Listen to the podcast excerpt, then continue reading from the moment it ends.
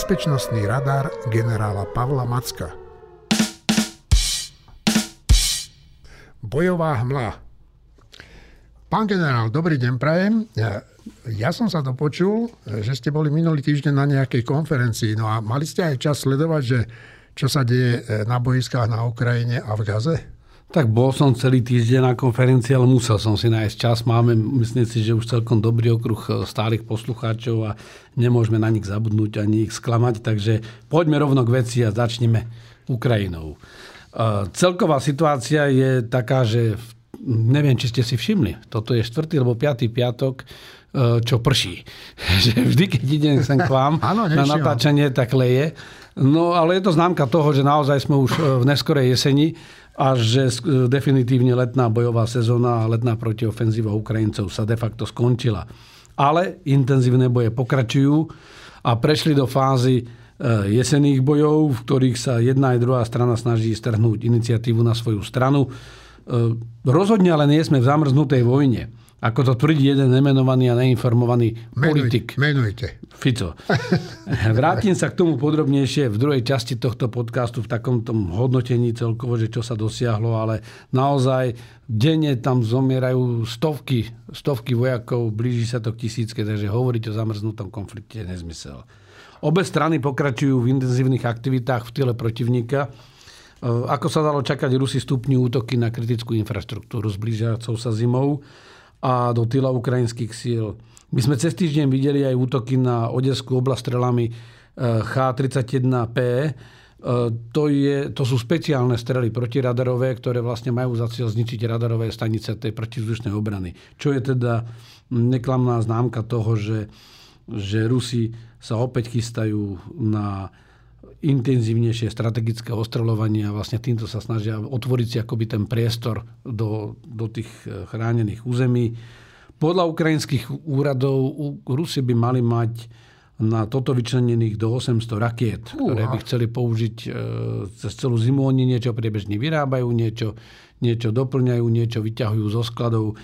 Takže mm, keď si to zoberiete, to je každý deň nejakých 20-30 rakiet, za 10 dní tam máte 200. Takže e, to tých 800 je veľmi reálne číslo. To je to, čo vidíme, že mhm, vlastne, vlastne sa deje. No ale na to potrebujete aj 800 protivzdušných prostriedkov. A to je veľmi nákladné pre Ukrajinu a my, alebo ten Západ, zatiaľ stále nedáva veľa ja sa len chcem spýtať, že čo je drahšie? Tá raketa, ktorú vystrelili, alebo tá, ktorá ju má zostreliť? Čo vyjde drahšie? Ako kedy, ako kedy závisí to. Väčšinou to je tak, že tá raketa, ktorá je útočná, je drahšia, lebo Rusi používajú aj svoje strely s plochou dráhou letu, ktoré boli určené na strategické účely. To znamená, sú to zbranie duálneho použitia, môžu mať konvenčnú hlavicu, alebo môžu mať jadrovú hlavicu. Mimochodom používajú aj tie rakety, už sme to tu raz spomínali, ktoré Ukrajinci eh, v rámci toho budapešťanského memoranda odovzdali Rusom. Hlavice boli no. zničené v rámci tej dohody, ale rakety si Rusi ponechali, dneska ich posielajú Ukrajincom naspäť. Takže tuto vidíte, že ako sa spálili. Dobre, tak pán generál, poďme e, k tomu, čo sa deje na frontoch. Tak tá situácia je, je pozične statická. Keď sa pozerám, ja tu mám mapky pred sebou, ale rozhodne nemôžeme hovoriť o zamrznutom konflikte. Naopak, boje pred začiatkom zimy alebo týchto, týchto jesených plúští doslova gradovali. Takže severovýchodný front, intenzívne boje pokračujú na tradičných miestach pri tej Sinkivke, Petropavlivke, Ivanivke. Rusi e, bombardovali e, Sinkivku, Podoli, ale aj Kupiansk, e, Vizovli. Ukrajinci sa snažia o protiútoky, Rusi sa to snažia zastaviť, mm. ale pozične sa nič zásadné nemení. Keď sa posuniem ďalej, pri Bachmutskom fronte Ehm, nič zásadné. Ukrajincom sa nedarí. Rusi postupujú, alebo sa im darí relatívne v tej Berchivskej oblasti, to je na sever od Bachmutu, na juh od Bachmutu, ale treba povedať, že, že Ukrajinci e, sa im podarilo, nie je to nič významné z hľadiska e, nejakého veľkého územného zisku, ale Ukrajincom sa pri Horlivke vlastne podarilo prelomiť ruské obrané línie, ktoré tam sú od roku 2014, lebo tam niekde ide tá línia, ktorá vlastne bola ešte od e, začiatku tej ruskej agresie, keď vtedy to Girkin a spol organizovali akože povstanie. Áno, áno. a, a ruskí dovolenkoví vojaci tam len tak náhodou bojovali. A keď ste spomenuli toho Girkina, že on vraj ide kandidovať na prezidenta, že sa chystá. To by som asi ohodnotil tak, že že ani ten ruský systém nie je tak pevný, alebo potrebujú takýchto šašov a bláznov, aby vlastne nakoniec vygenerovali toho skutočného v úvozovkách prezidenta. Dobre, Donecký front. Na Doneckom fronte uh, Rusi sa stále snažia o obklúčenie Audívky, ale zatiaľ sa im to nedarí. Ukrajin, ale sú tam veľmi intenzívne boje. Uh, Ukrajinci v posledných hodinách vlastne odrazili 30 ruských útokov v okolí Avdívky Rusom sa podarilo čiastočne obsadiť priestory niekde okolo železnice, ale, ale zatiaľ sa im e, nedarí tú, tú Avdievku dobiť ani, ani úplne obklúčiť. Keď hovoríte o tých útokoch, však ja teda z tých filmov, čo nám tu komunisti púšťali, tak e, vojnových, tak ten útok to mi vždy pripomínalo, a pripomínam si, myslím, že to je také, že teraz sa tam stovky vojakov a tankov nahrnú ale toto zrejme takéto útoky nie sú. Nie. My to vlastne počas celého konfliktu my sme nevideli napríklad útok divízneho typu, že by celá divízia útočila. A prečo nie? A, lebo Rusi neboli schopní na takomto veľkom rozsahu koordinácie. Ani v tej počiatočnej invázii vlastne oni stále útočili ako keby po brigádach.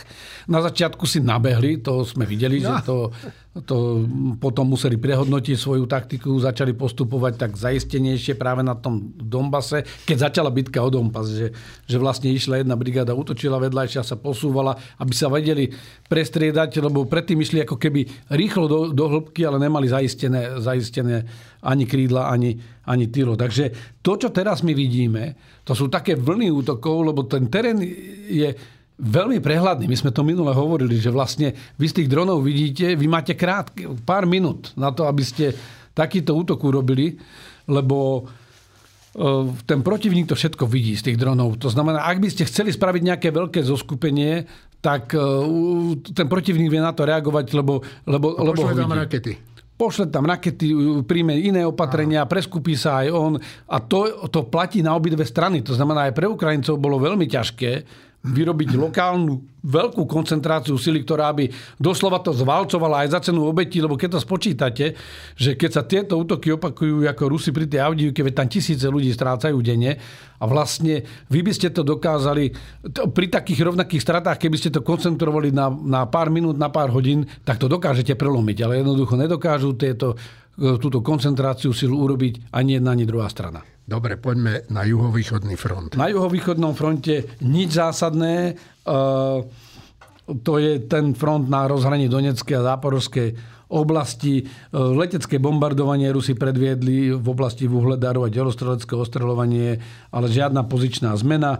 Podobne je to na Záporožskom fronte. E, pokiaľ ide o Krym a Chersonskú oblasť, tam sa Ukrajincom napriek tým, tým varovaniam všetkých, ako sú tam tí darí. Ukrajinci zničení, tak sa im tam darí. E, držia ten priestor pri Krinkách, držia ho aj pri Novej Kachovke a naopak podnikajú výpady do týla ruských jednotiek. Dokonca e, aj, im, aj teraz zničili časť tých tých um, obrnených vojsk. Rusi tam mali pomerne veľké straty. Nedarí sa im zatlačiť ich naspäť do Dnipra. Uh, sú zaujímavé také postrehy, čo ja na týchto sociálnych sieťach a rôznych uh, tých uh, blogeroch alebo účtov blogerov vidím, že, že tá morálka bojová na tej ruskej strane je pomerne, pomerne slabá. To znamená, keď to zhrniem, je taká snaha na jednej a na druhej strane strhnúť iniciatívu na svoju stranu. Mierne majú prevahu v tejto iniciatíve opäť Ukrajinci. Ich vidie všade.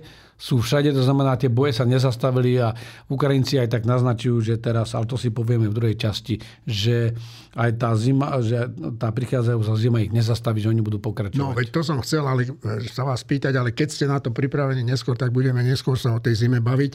Poďme teraz na Blízky východ. Zdá sa, že práve teraz, v týchto okamžikoch, to som počul v rádii, už prepúšťajú nejakých palestinských e, väzňov, teda ženy a deti. E, bude štvordňové prímerie.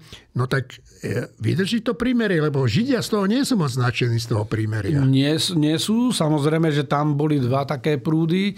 Sú tie rodiny tých, ktorí sú rukojemníci, ktorí silne na to tlačia, aby boli zachránení. Čo je pochopiteľné. Čo je pochopiteľné ľudsky. Na druhej strane pri takých obrovských obetiach, ktoré už, už, už tam sú, ako, ja som dostal takú otázku dokonca od vašich kolegov, že, že, že či to není v kontraste s tým, že s teroristami sa predsa nevyjednáva. Samozrejme, že vrátim sa teraz hneď k tomu, ale najprv Jasne. veľmi situačný prehľad.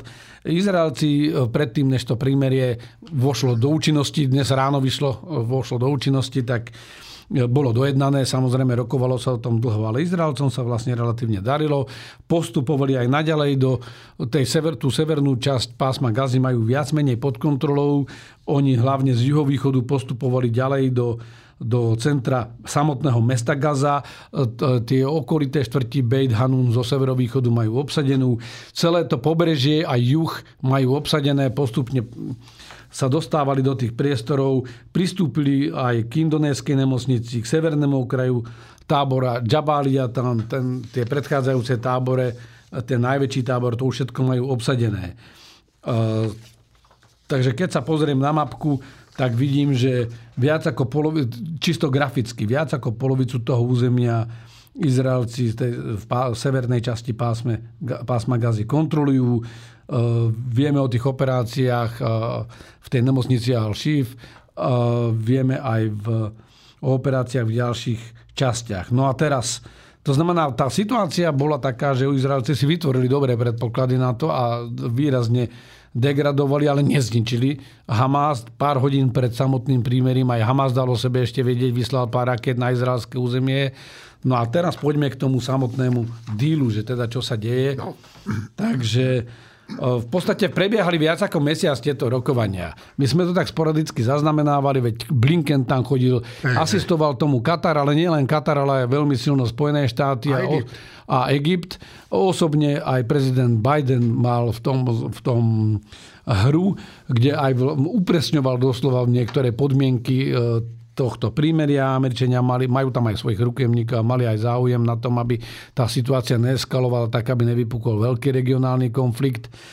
A nakoniec teda došlo k určitej dohode. Samozrejme, e, tá dohoda je iná, než si Hamas predstavoval. Ja si pamätám v prvých dňoch, keď Hamas povedal, že prepustí rukojemníkov, ale že chce prepustiť 5000 palestíncov. Nakoniec e, tie rokovania boli veľmi intenzívne za Izrael rokoval šéf Mossadu. Boli aj stretnutia, aj Hamas, šéf, šéfovia Hamasu, alebo tí vojenskí šéfovia Hamasu cestovali aj, aj do Egypta, rokovali so šéfom egyptskej spravodajskej služby. Katar samozrejme bol mastermind. To boli tí, ktorí boli vlastne za tým. Katar samozrejme treba pozrieť sa aj z takého širšieho kontextu. Katar dlhodobo podporuje palestíncov a Hamas v Gaze Katar je ale aj veľmi intenzívny obchodný partner aj na západe a veď konec koncov sa naň spoliehame teraz aj v plyne. Áno, áno, áno. A Katar je aj, aj, aj jeden z tých, z tých e, partnerov, ktorý si viac menej normalizoval vzťahy s Izraelom. To znamená, toto mu dáva dobrú pozíciu, že vlastne je takým kľúčovým hráčom pri týchto vyjednávaniach a, a to sa aj prejavilo. Ale samozrejme bez tých ďalších aktérov, bez toho Egypta, bez Spojených štátov by sa to neudialo. Nehovoriac o tom, že aj napríklad ten Egypt musel poskytnúť aj ten priestor, lebo tie kamiony e. musia od ďalej prísť, to isté Jordánsko. To znamená, tam je celková súhra v tomto priestore. Takže čo sa dohodlo? Dohodli sa 4 dní zastavenia palby. Nehovoríme o prímerie, ale podnazval by som to dočasné prímerie. V angličtina pozná truce a pozná uh, ceasefire. To, ja by, toto je ceasefire.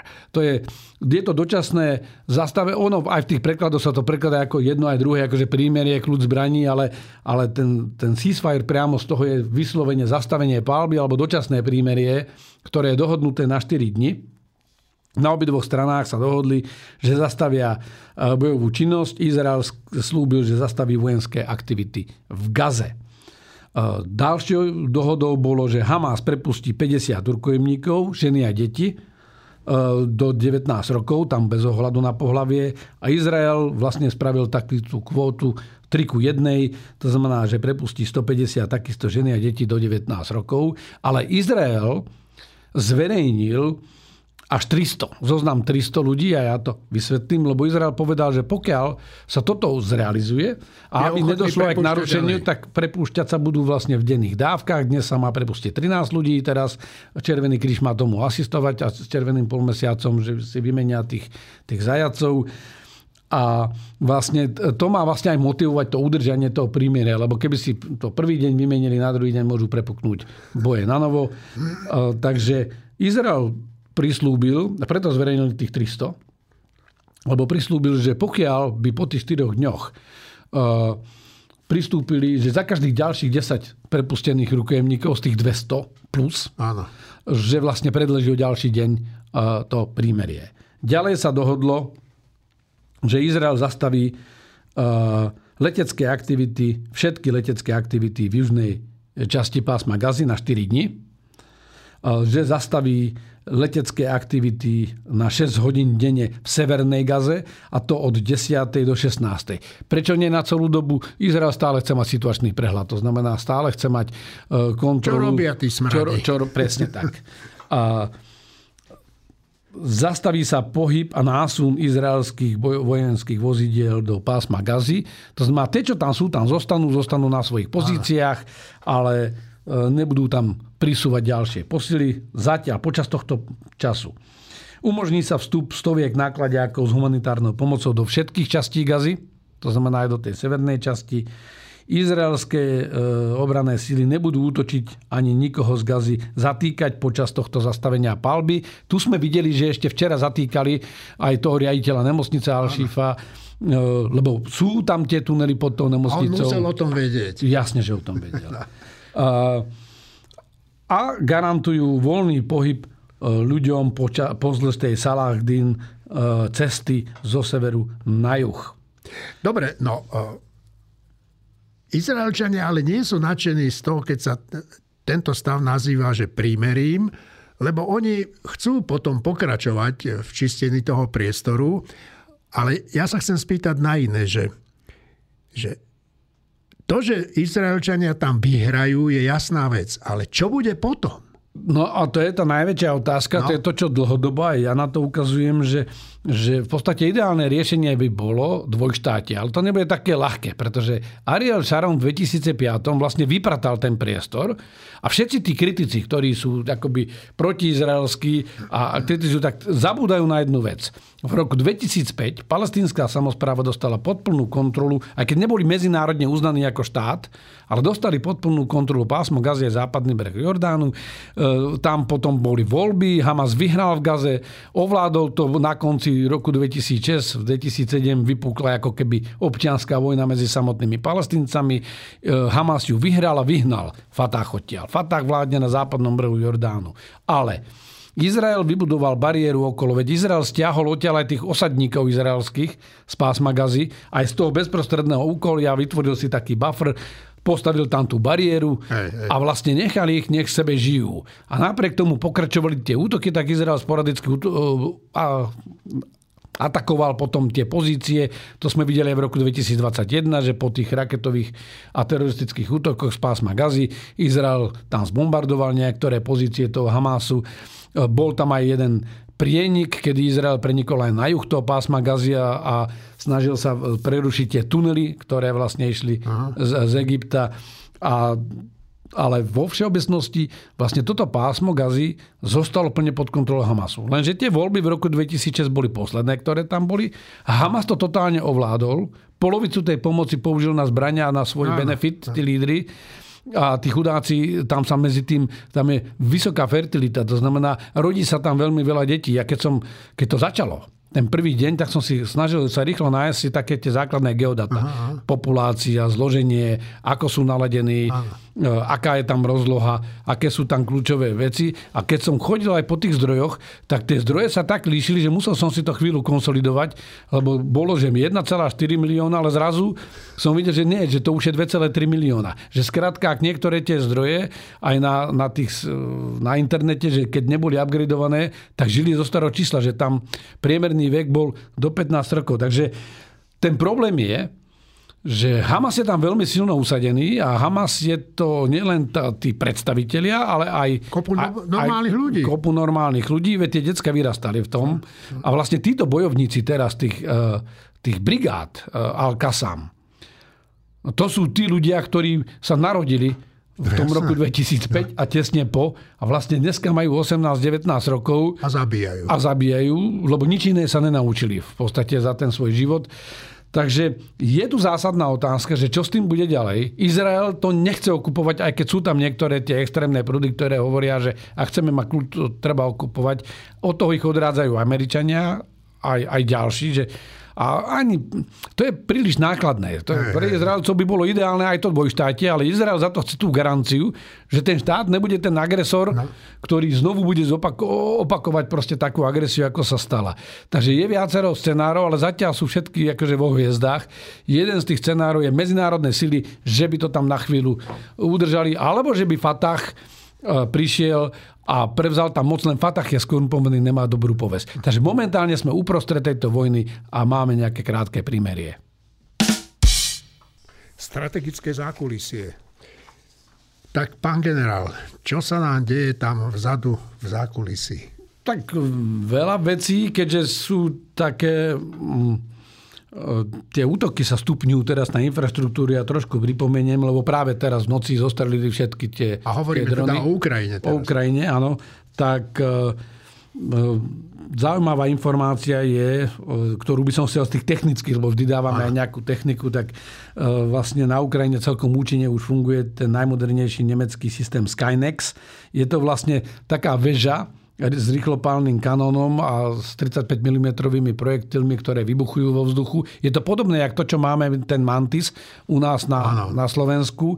Nemci im dodali dve tie súpravy na trakoch, ale čo je výhoda toho, že síce to je veľmi krátkeho veľmi krátkeho dosahu, ale radar má pomerne dobrý dosah, má 20 až 50 km a momentálne už som videl a našiel aj na internete verziu, že táto väža sa dá v, nielen na také nákladiaky, tak jak to boli, jak majú Češi alebo, alebo Francúzi od Cezara, že to na nejakom traku, ale de facto to vedia dať aj na bojové vozidlo, že vlastne tam tá rýchlo otočná väža, je tam tento dobrý radar. Takže hovorí sa aj o tom, že možno, že keby sa tými radarmi upgradeovali Gepardy, Výrazne by to posilnilo tú obranu, lebo vlastne vám to dá včasnú možnosť varovať pred príletom toho šahidu alebo nejakého drona. Vy, vy ste spomínali, že Rusi sa budú snažiť tieto, uh, tieto systémy ničiť, ale vidím na tom obrázku, ktorý ste mi tu dali, že to je na kolesách, takže oni nemusia byť stále na jednom mieste. Nie, nie, nie. Práve, že tu je tá výhoda, že to sú mobilné prostriedky, ktoré sa dokážu veľmi rýchlo presúvať. To znamená, nedá sa to tak ľahko zamerať. Uh, a naplánovať palby na to, lebo to môžete zničiť dvomi spôsobmi. Buď máte nejaký taktický prostriedok, ktorým priletíte do toho kontaktu, Áno. No ale to si Rusi moc e, sa do toho nepúšťajú, lebo vlastne sa ma pýtal niekto teraz počas e, tej konferencie, aj takéto vojenské otázky, sa ma pýtal, že pán generál, prečo to tí Rusi kobercovo tú Ukrajinu nezbombardujú?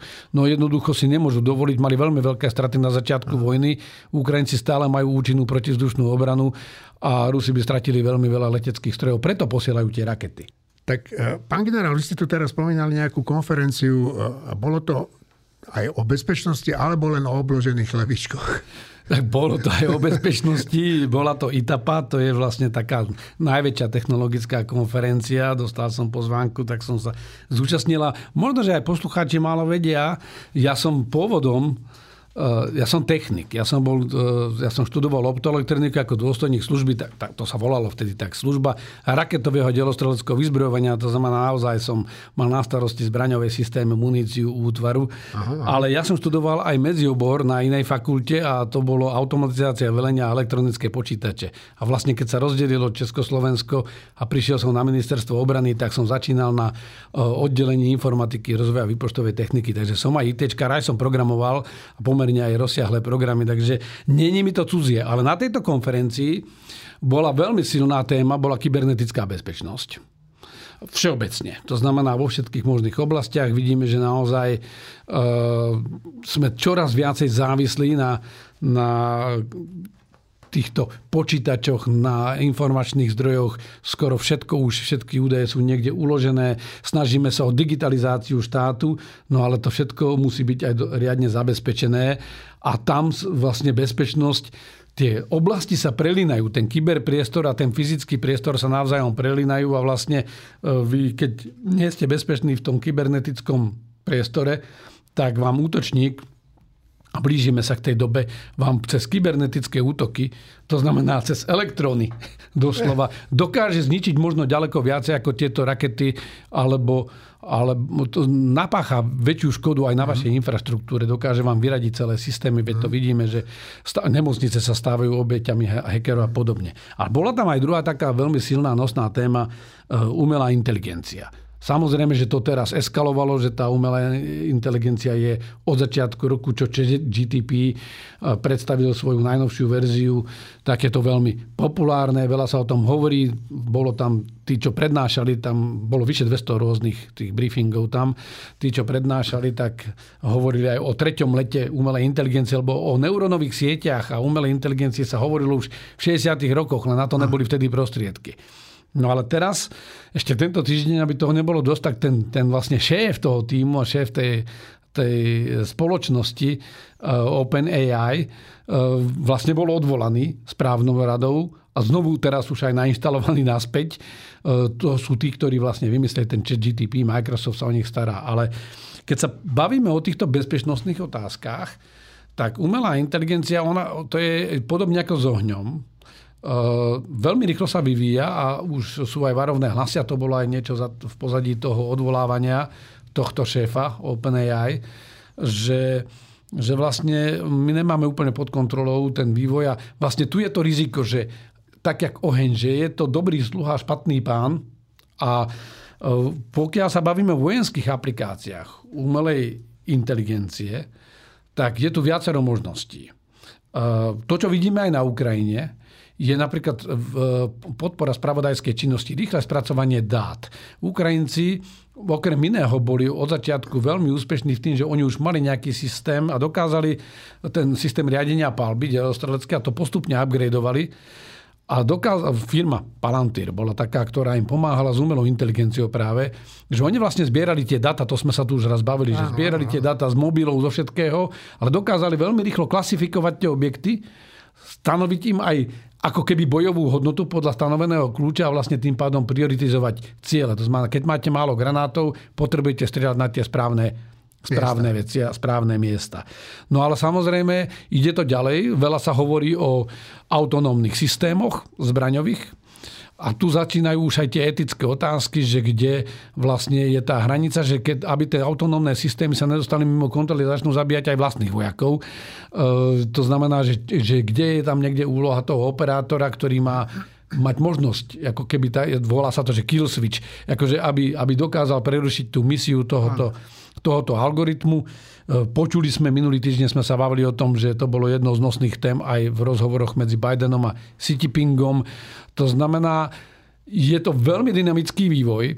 A najnovší hit bude práve to, že tie drony napríklad, že už sú samotné vybavované umelou inteligenciou, aby si vyhľadali tie ciele, vedeli sa lepšie Aha. znavigovať, keď mu určite cieľ a je to za pomerne lacné peniaze. E, to nie sú už tie multimilionové e, projekt, e, projekty alebo multimilionové systémy, ako jedna raketa stojí okolo 5 miliónov, taká lepšia, s plochou dráhou letu. Toto sú, toto sú, bavíme sa o tisícoch, desiatkách tisícov eur. A ten hit by mal byť v tom, že by nastúpili krdle dronov, tie inteligentné, ktoré by sa riadili. Takže je to, je to veľmi dynamický vývoj, e, preto som aj, aj si sledoval aj, aj z tohto pohľadu aj tie vojenské aplikácie. Dobre, tak poďme teda trošku podrobnejšie e, k tej Ukrajine ešte. No, takže myslím si, že je taký čas, že by sme mohli začať s nejakým tým hodnotením tej e, ukrajinskej protiofenzívy Uh, nestihneme všetko dnes, ani by to nebolo dobre, keď sme to dali. Na budúci týždeň by sme asi dali taký rozbor tých faktorov, že prečo sa to udialo. Ale teraz by som sa aspoň venoval tomu popisu. To znamená, keď sa pozrieme na to, čo sa dialo, tak od zimy sa vlastne hovorilo, že Ukrajinci sa pripravujú na protiofenzívu, bolo dlhé očakávanie, potom sme videli taký pozvolný nábeh. Videli sme, že Rusi vyhodili Kachovskú priehradu, zaplavili veľkú časť priestoru. Ukazuje sa zo stupom času, že naozaj im to pomohlo, že to poslúžilo hlavne im, pretože tým pádom sa mohli koncentrovať na iné priestory. Áno. To znamená, zahustili tie sily inde a mohli si dovoliť, kúpili si čas a, a priestor. Na strategickej úrovni vidíme, že Ukrajina aj Rusko vyvíjali veľmi e, intenzívne aktivity na udržanie si svojich partnerov, spojencov.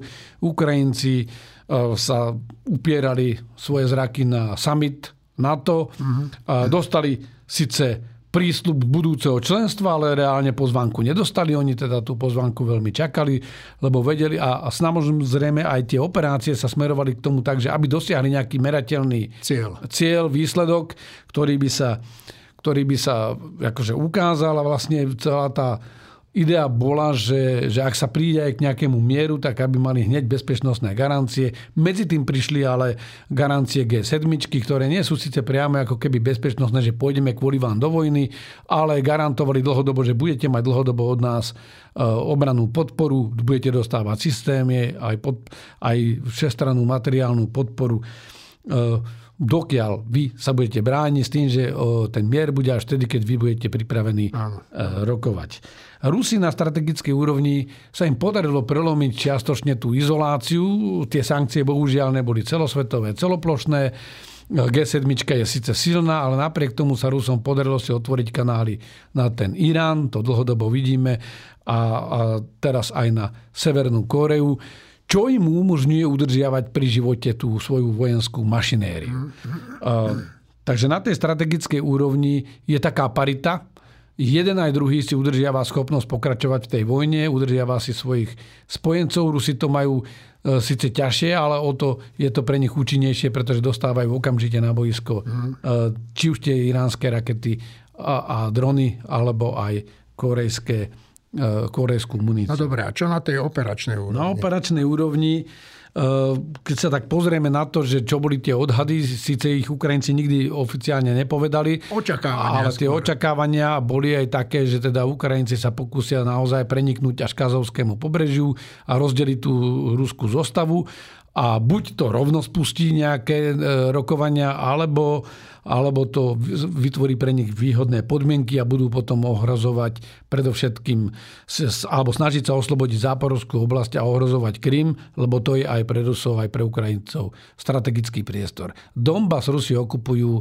tú časť, ktorú okupujú, okupujú od roku 2014. Oni čiastočne sa posunuli tam ich, ale Ukrajinci vlastne v Lani na jeseň zatlačili pri, pri Charkove naspäť, takže e, Ukrajinci treba povedať otvorene, že nedosiahli ten hlavný operačný cieľ do prebyť k Azovskému moru, ani minimalizovaný operačný cieľ, to, cieľ, to znamená obsadiť aspoň Tokmak, Tokmak ako dobré východisko e, ďalej smerom na Melitopol alebo Berďansk a, a toto sa im bohužiaľ nepodarilo. Rusi takisto ale nesplnili svoje operačné ciele. Oni po tých sériách mobilizácií a rôznych verbovačiek videli sme hekticky, že mali aj problémy, keď sa Prigožinové vojska vydali smerom na Moskvu. To sa im podarilo zažehnať, ale mali veľké oči, eh, spravili viac ako 100 tisícové zoskupenie v oblasti Kupianska, chceli obklúčiť Kupiansk, to sa im vôbec nepodarilo. Eh, pri Bachmute naopak ich Ukrajinci zatlačili a aj Rusi sa snažili pri Avdívke, ale zatiaľ stále sa im nepodarilo ani tú Avdívku dobiť. E, Ukrajina bola úspešná v úderoch do hĺbky ruského územia. Toto dávam tiež do tej operačnej úrovne, uh-huh, lebo to má vplyv na ten spôsob vedenia boja. Ja pripomeniem, Ukrajinci boli veľmi úspešní v útoku na Pskov, kde zlikvidovali viacero dôležitých, dôležitých strojov, ktoré slúžili pre ruské vzdušno-výsadkové vojska. E, prenikli do hĺbky ruského územia aj na ďalšie letiska a podarilo sa im tam zničiť viacero dôležitých čo more? Čo more? zariadení. Na mori boli veľmi úspešní. Naozaj Čierne more nie je bezpečné pre Rusov. To je najväčšie prekvapenie asi tejto bojovej sezóny, že všetci sme čakali, že tí Ukrajinci spravia prielom na zemi, ale de facto uh, Sevastopol není vôbec dobré miesto pre ruskú čiernomorskú flotilu. Rusi stiahli veľkú časť tej flotily e, do Novorosíska a do ďalších prístavov, menších prístavov až na úplnom východe Čierneho mora. Aj z toho Azovského mora sa viac menej ako keby stiahujú až úplne na tú hranicu ruského územia. Útočili Ukrajinci aj veľmi úspešne na na tie základne na, Krym. na Kryme. Dokonca sa tam odvážili, spravili tam aj pozemné výsadky no. svojimi námornými e, špecialistami alebo špeciálnymi silami. Takže v tomto boli relatívne dobrí. Čo je trochu na škodu veci, je, že veľmi neskoro dostávajú tie prostriedky. Dostali síce rakety Scalp alebo e, Storm Shadow, to je to isté. To sú tie britsko-francúzske rakety. Teraz dostali konečne tie Atakamsy, ale iba, iba pár kusov a z kazetovej verzii a nie s tým najdlhším doletom. A s tým najdlhším doletom by mali dostať, dostať po novom roku. Takže, no a Rusi, tí pokračujú e, takisto tú svoju strategickú bombardovaciu kampaň. Dobre, Ka- keď to zhrniem v jednej dobre, vete. Určite to nebol neúspech e, Ukrajincov, lebo treba si stále uvedomiť jednu dôležitú vec. Rusi začali tú vojnu, a aj z tých správ, ktoré sme spomínali aj v tej knižke z Polska minulý týždeň, aj z tých správ aj tí Američania odhadovali, že vydržia pár dní. Áno. Že tá Ukrajina proste padne. A Američania už premýšľali, že ako budú evakuovať 40 tisíc zhruba ľudí z Ukrajiny cez Polsko niekam preč. Ukrajina sa stále drží. To znamená, treba stále pripomenúť všetkým, že Rusi vedú vojnu na území Ukrajiny a Teraz, ak silnejú tie hlasy na mierové rokovania, treba povedať stále, to je tak, že keď sa Rusi rozhodnú premiér, bude koniec vojny. Keď sa v tejto situácii Ukrajinci rozhodnú premiér, bude to koniec Ukrajiny. Dobre, a pred chvíľou sme spomínali, že možno sa niečo bude diať aj v zime zaujímavé a ja som dokonca aj čítal, že Zelensky to tak naznačil, že chystajú na tú zimu niečo. Tak... Určite budú pokračovať, to je aj ten prielom pri Horlívke a podobne. To znamená, Ukrajinci pochopili, že nedokážu spraviť veľký manéver. Tento terén, teraz táto Rasputica, ktorá je tam momentálne, ani veľký manéver neumožňuje. To znamená, pôjdu tými ľahšími jednotkami, budú pokračovať v tom narušovaní toho priestoru v tyle, prídu im po novom roku F-16, na ktoré už sa cvičia, prídu im rakety Atakams. No to znamená, ani zďaleka to není pre nich prehraté. E, uvidíme, že ako sa to bude vyvíjať, ale určite vedia Ukrajinci e, prekvapiť. Nečakajme nejaké veľké rozsiahle územné zisky, ale vedia uštedriť aj silné straty tým ruským silám. 360 stupňov. Tak, pán generál, čo ten váš radar hovorí? Tak na tom radare sú stále tie, tie ohniská, že Blízky východ sme už rozoberali, nebudem sa k nemu vrácať. E, opäť boli aj tie potičky s Husiami. E, Američania udreli potom aj na tie, na tie proiránske mili, milície v tom priestore a to aj, aj v Iraku, aj, aj e, na tom arabskom polostrove. E, ale ja by som... Sudán beží, ako, ako sme spomínali aj minule. Áno. A tam bohužiaľ tá kríza pokračuje. To isté v Nigere nič nového zatiaľ sa nedieje. E, ja by som spomenul, čo nám vyskočilo. A je to veľký červený bod na obrazovke Severnú Kóreu. Zrovna včera prebehla správa. E, Severiny, e, pred dvomi dňami Severokórejci vypustili, na tretíkrát sa im podarilo vypustiť von špionážny satelit, zrejme s podporou Ruska. Tam sú všetky také spravodajské odhady, že, že Rusi im technologicky pomohli, lebo dva, predtým dvakrát im to zlyhalo. Ale vyniesli, vyniesli špionážny satelit. Na to Severná, pardon, Južná Korea reagovala, že keďže výrazne posilnili svoje špionážne schopnosti severokorejské sily, že budú musieť pozdĺž tej demarkačnej linie a oni posilniť svoju rozviednú činnosť a to hneď poslúžilo Kim Jong-unovi ako zámienka, že oznámil, že odstupuje od veľkej dohody, od veľkej dohody, ktorú podpísali v roku 2018, 19. septembra s veľkou slávou sa vlastne spravila tzv. Comprehensive Military Agreement, alebo taká komplexná vojenská dohoda, kedy sa po tých takmer 70 rokoch, ak dobre počítam, dohodli jedna aj druhá Kórea, že predsa len od tej demarkačnej línie pozdĺž tej 38. rovnobežky, že otlačia tie vojska, že výrazným spôsobom omezia svoje výcvikové aktivity v týchto priestoroch, stiahnu odtiaľ tie sily, ktoré by mohli slúžiť ako ofenzívne sily, budú sa navzájom notifikovať a celý rad ďalších opatrení. A teraz vlastne Kim Jong-un oznámil, že je s tým koniec. Že je s tým koniec a že nasunie svoje nové vojenské kapacity až doslova na tú demarkačnú líniu. Ale tu je treba povedať ten kontext. E, Severná Korea vlastne od začiatku roku už takto postupuje. Najprv v januári, 10. januára oznámili, že odstupujú od dohody o tzv. MPT dohoda, alebo tá dohoda o nešírení, no, nepro, neproliferačná dohoda, alebo dohoda o nešírení jadrových zbraní. A efektívne 10. apríla reálne od nej odstúpili. E, rada bezpečná, alebo Bezpečnostná rada OSN nedokázala na to nejak efektívne reagovať, spravili bla bla bla. Teraz, že o čo ide? Že my sme všetci vedeli, že tí Korejčania to nedodržiavajú aj tak, že majú, že majú tie jadrové zbranie. Viete, testy robili. No ale ten problém je, že samozrejme toto formálne odstúpenie, to je taká pandorina skrinka, ktorá sa otvára. E, táto dohoda bola jedna z naj, najviac podporovaných medzinárodných dohod. Je veľmi dôležitá, lebo ona, ona hovorí o nešírení jadrových zbraní, potom na to nadvezujú aj ďalšie dohody, ktoré hovoria o, o zákaze jadrových skúšok.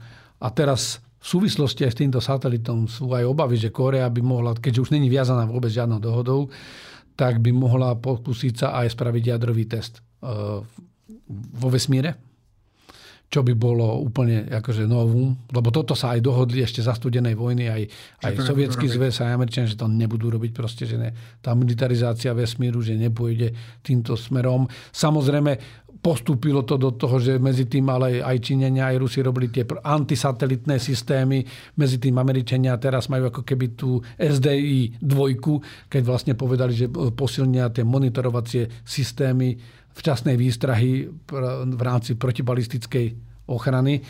No ale toto by bolo úplne niečo iné. Medzi tým Korejci ešte aj v lete pre istotu e, spravili niekoľko testov rakiet. To znamená, Korea využíva tú vojnu, a ten rift, ako keby taký ten, tá, tú trhlinu v tých vzťahoch medzi tými kľúčovými hráčmi, medzi Západom, medzi Ruskom a aj medzi Čínou. E, a vlastne Rusi tým, že sú zostali sami do takej situácie, v akej sú, že potrebujú súrne pomôcť hoci koho, vytvárajú takú darebáckú osu s Iránom, s Koreou a vlastne uh, ako keby vytvorili dieru do tých sankcií proti tej Severnej Koreji. Mm-hmm. Tá hneď sa posilnila a tuto vidíme tie dôsledky, ktoré z toho idú. Pán generál, vy ste pozerali, alebo viete o tom, že vznikol uh natočili veľký film o Napoleonovi Bonaparte, ktorý mal včera, tuším, premiéru. Viete o tom? Ešte som ten film nevidel. No, ale... Ale, ale mám do dnešného citátu o niečo od Napoleona. Ale tak. pravdu povie, poviem, že je to úplne nezávislé. Už sme napojení na tej mentálnej linky, že, že vlastne ne, nerobil som to kvôli tomu filmu. Jednoducho ano. E, mi prišiel ako vhodný tento Napoleonov citát. Tak sem ale, ale teším sa na ten film. Mám doma niekoľko kníh o ňom. A teda, keď sa bavíme o, cita, o citátoch, tak by som pripomenul, že udatnosť pochádza z krvi, odvaha prichádza z presvedčenia. Napoleon Bonaparte.